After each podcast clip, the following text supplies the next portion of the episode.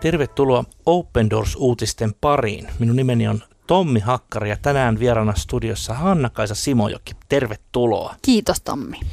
Tiesitkö, että joka seitsemäs kristitty kokee vakavaa vainoa? Ajattelepa siis joka seitsemäs. Seuraavan kerran, kun menet siis omaan kotiseurakuntaan, sä voit laskea joka seitsemän. Tätä se on koko Kristuksen eh, valtavassa perheväessä. Yli 360 miljoonaa kristittyä siis kokee vainoa. Me tässä ohjelmassa halutaan olla näiden vainottujen äänenä, koska heistä ei ehkä valtamediassa niin paljon uutisia et voi lukea. Ja me haluamme haastaa sinua näiden tarinoiden kautta myöskin tutustumaan tähän vainottuun perheeseen ja rukoilemaan heidän puolestaan. Tänään meidän tarinamme tulee Pohjois-Koreasta, joka ei kyllä paljon esittelyjä kaipaa. Se on maailman vaikein maa elää kristittynä. Se on World Watch-listalla numero yksi. Ja meidän aiheemme on tänään, tai artikkelimme on tänään otsikoitu Pohjois-korealaiset löytävät anteeksi antamuksen ja toivon Open Doorsin turvatalossa. Ole hyvä. Joka vuosi Open Doors tavoittaa monia Kiinassa olevia pohjoiskorealaisia pakolaisia. Menetettyään perheenjäsenensä ja omaisuutensa he ovat usein epätoivoisia. Voimme tarjota heille vain toivon, joka löytyy ainoastaan raamatusta. Duk Huan ajoi varastetulla pyörällään Kiinan maaseudun halki. Tekojalalla pyöräileminen oli vaikeaa, mutta hän jatkoi polkemista. Jokainen sekunti pyörän päällä vei hänet kauemmas kotimaastaan ja tuskallisista muistoista. Ne hän epätoivoisesti halusi jättää taakseen. Menetysten mies. Hänen ajatuksensa palasivat sairauteen menehtyneeseen kolmivuotiaaseen tyttäreen. Parantava lääkitys olisi ollut saatavilla, mutta Dukhuanilla ei ollut rahaa ostaa lääkkeitä. Pian tyttären, tyttären kuoleman jälkeen hän heitti raivokohtauksen vallassa vaimonsa pois kotoa. Myöhemmin Dukhuan yritti pienen poikansa kanssa saada entiseen vaimoonsa yhteyttä, mutta liian myö- myöhään. Hän oli nääntynyt nälkään. Viimeisenä yrityksenään onnen löytymiseen Dukhuan ylitti poikansa kanssa Kiinan rajajoen. He nousivat kaupunkiin menevään bussiin. Matkustaja maksoi heidän matkansa ja neuvoi nousemaan bussista ennen kaupunkiin saapumista. Näin he voisivat välttää poliisin. Seuraavaksi heidän oli löydettävä kirkko. Dukhuan teki kuten häntä oli neuvottu. Kirkko tarjoutui huolehtimaan hänen pojastaan. Suojan tarjoaminen aikuiselle oli kuitenkin liian vaarallista. Hän jätti lapsensa kristittyjen huostaan, varasti pyörän ja meni menojaan. Matka kohti Kristusta. Dukhuan löysi suojapaikan toisesta kaupungista. Hän työskenteli ravintolassa, kunnes tuli pidätetyksi ja lähetetyksi takaisin Pohjois-Koreaan. Eräs vaikutusvaltainen suvun jäsen pystyi varmistamaan, että Dukhuan sai vain kevyen rangaistuksen. Muutaman vankeuskuukauden ja lyhyen uudelleenkoulutusleirin jälkeen hänet vapautettiin. Hän pakeni jälleen Kiinaan ja löysi suojapaikan Obendorsin turvatalosta. Olin kauhea rettelöitsijä, mutta kolleganne olivat kärsivällisiä minulle, Dukhuan kertoo. He pitivät minusta ja muista pakolaisista huolta. Meille järjestettiin raamattutunteja ja annettiin tarvitsemamme. Hitaasti aloin uskoa Jeesuksen Kristukseen. Se ei kyllä ollut helppoa. Yhtäkkiä huomasin, kuinka syntinen olin. Olin todella häpeissäni, että olin ajanut vaimoni pois luotani. Koin hänen kuolemansa olleen minun syytäni. Jos Jeesus ei olisi kuollut minun tähteni, en koskaan olisi voinut saada anteeksi. Ymmärsin, että Galatalaiskirjeen 6, 6. luku 14 jae oli totta. Minä taas en ikinä tahdo kerskailla mistään muusta kuin meidän Herramme Jeesuksen Kristuksen rististä. Siinä on maailma minulle ristiin naulittu ja minä maailmalle. Toivo surun keskellä. Jonkin ajan kuluttua Dukhuan sai huonoja uutisia. Hän alkaa itkeä muistellessaan tuota hetkeä. Minulle kerrottiin, että kiinalainen poliisi oli saanut kuusivuotiaan poikani kiinni ja lähettänyt hänet takaisin Pohjois-Koreaan. Se oli viimeinen tietä, tieto, mikä minulla oli hänestä. Oletan hänen kuolleen. Silti jokin oli nyt eri tavalla. Kun Dukhuanin tytär oli kuollut, hän oli mies vailla mitään toivoa. Nyt hän ainakin tiesi, että hänen lapsensa olivat taivaassa. Jonain päivänä he tapaisivat uudelleen. Olen oppinut, että Jumala todellakin varustaa meidät. Ensisijaisesti poikansa uhrin kautta, mutta lisäksi hän antaa meille turvaa ja voimaa. Asun nykyään Etelä-Koreassa. Olen mennyt uudelleen naimisiin ja minulla on 13-vuotias poikapuoli. Elämälläni on vain yksi päämäärä, tuottaa Jumalalle kunniaa. Jatkan kouluttautumista sanan avulla. Pohjois- ja Etelä-Koreaan jälleen yhdistyessä toivon voivani palata Pohjois-Koreaan ja elää evankeliumia todeksi.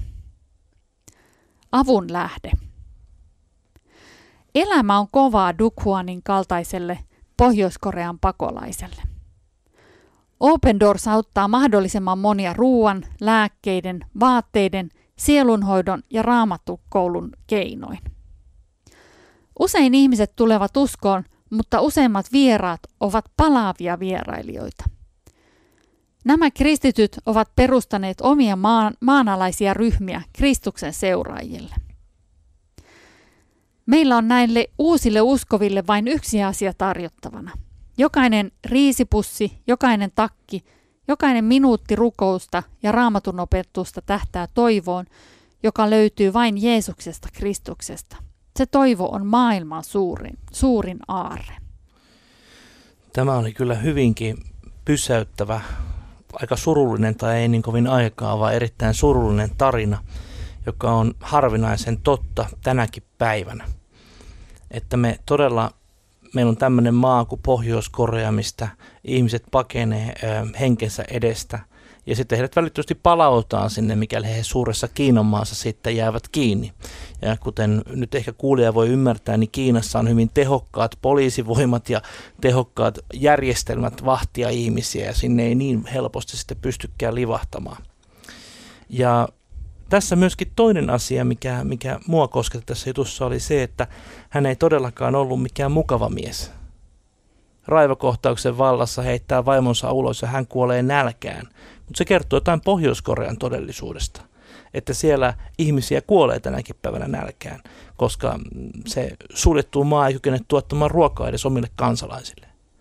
Ja mieti sitä syyllisyyttä, mieti sitä äh, taakkaa, mikä sulla on harteillassa. Lisäksi hän vielä sanoi, kun hän pääsi turvaankin, hän oli vaan rettelöity sielläkin ja käytetty huonosti. Aikamoinen, aikamoinen tarina, se on tosi monta kerrosta. Joo, tämä, tämä kertoo kyllä meille järkyttävää, jär, järkyttävästä pohjoiskorealaisten kristitty, kristittyjen järkyttävästä todellisuudesta.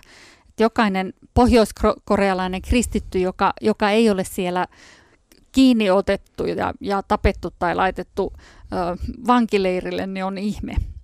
ihme. Ja, ja, ja siitä huolimatta monet, ö, jotka ovat sieltä kyenneet pakenemaan, niin menevät jopa takaisin mm. vahvistamaan siellä yhä eläviä, maan alla eläviä kristittyjä. Ja tämä on aivan, aivan niin kuin uskomaton juttu, että todella, että sehän on iso avovankila.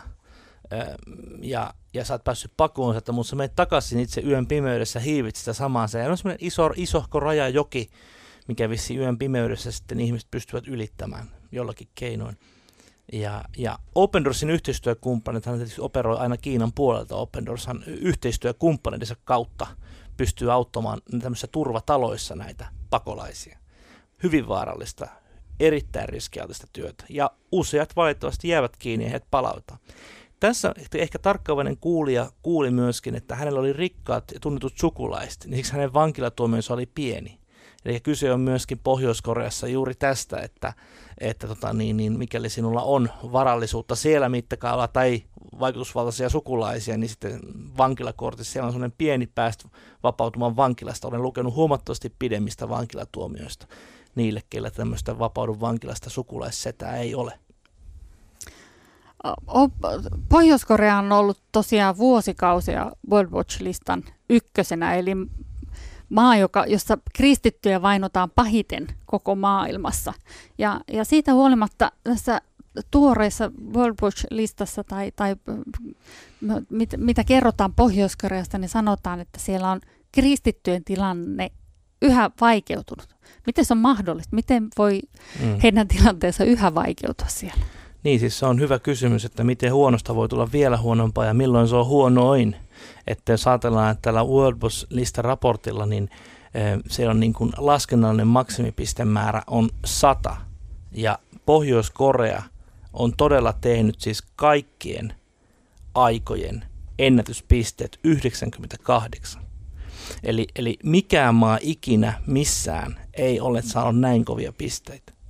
E, Tämä alkaa olla jo niin kuin aivan, aivan niin kuin mielipuolinen, totta kai, että siis ihan käsittämätöntä, miten siellä vielä on pieni seurakunta ylipäänsä olemassa. Mutta Jumalallahan kaikki on mahdollista. Hmm. Ja se on musta ainut selitys, että siellä voi ylipäänsä olla seurakunta. Se on Jumalan ihme. Miten, miten me, tai miten mm. Open Doors voi auttaa pohjoiskorealaisia kristittyjä? Kyllä se näin on, että rukous on meidän ensimmäinen ja tärkein ase, mitä me voidaan käyttää. Me voidaan eh, rukoilla pohjoiskorealaisten veljemme ja siskojemme puolesta. Sitten me toki voimme myöskin, myöskin auttaa siinä työssä, mitä tehdään niin kuin Kiinan puolelta näissä turvataloissa mikäli näitä pohjoiskorealaisia ystäviä on, on sinne päässyt. Ja sitten tietysti erilainen niin kuin vaikutustoiminta, sinä ja minä me voimme vaikka sosiaalisessa mediassa kertoa näistä asioista. Kertoa, että hei, mitä siellä Pohjois-Koreassa tapahtuu, jakaa tietoa. Että no, sanotaanko kansainvälistä painettahan Pohjois-Koreaa kohtaan kyllä annetaan, mä uskallan sanoa myös äärimmäinen määrä tällä hetkellä että kaikki maat boikotoi Pohjois-Korea ja sitä painostetaan todella rajusti, että se, niin kuin sieltäkin puolelta on, on ehkä aika vaikea kuvitella, että mitkähän ne, eh, ne painostustoimet vielä olisi, mikä saisi sen maan muuttamaan linjaansa, en tiedä. Yksi Jumala tietää.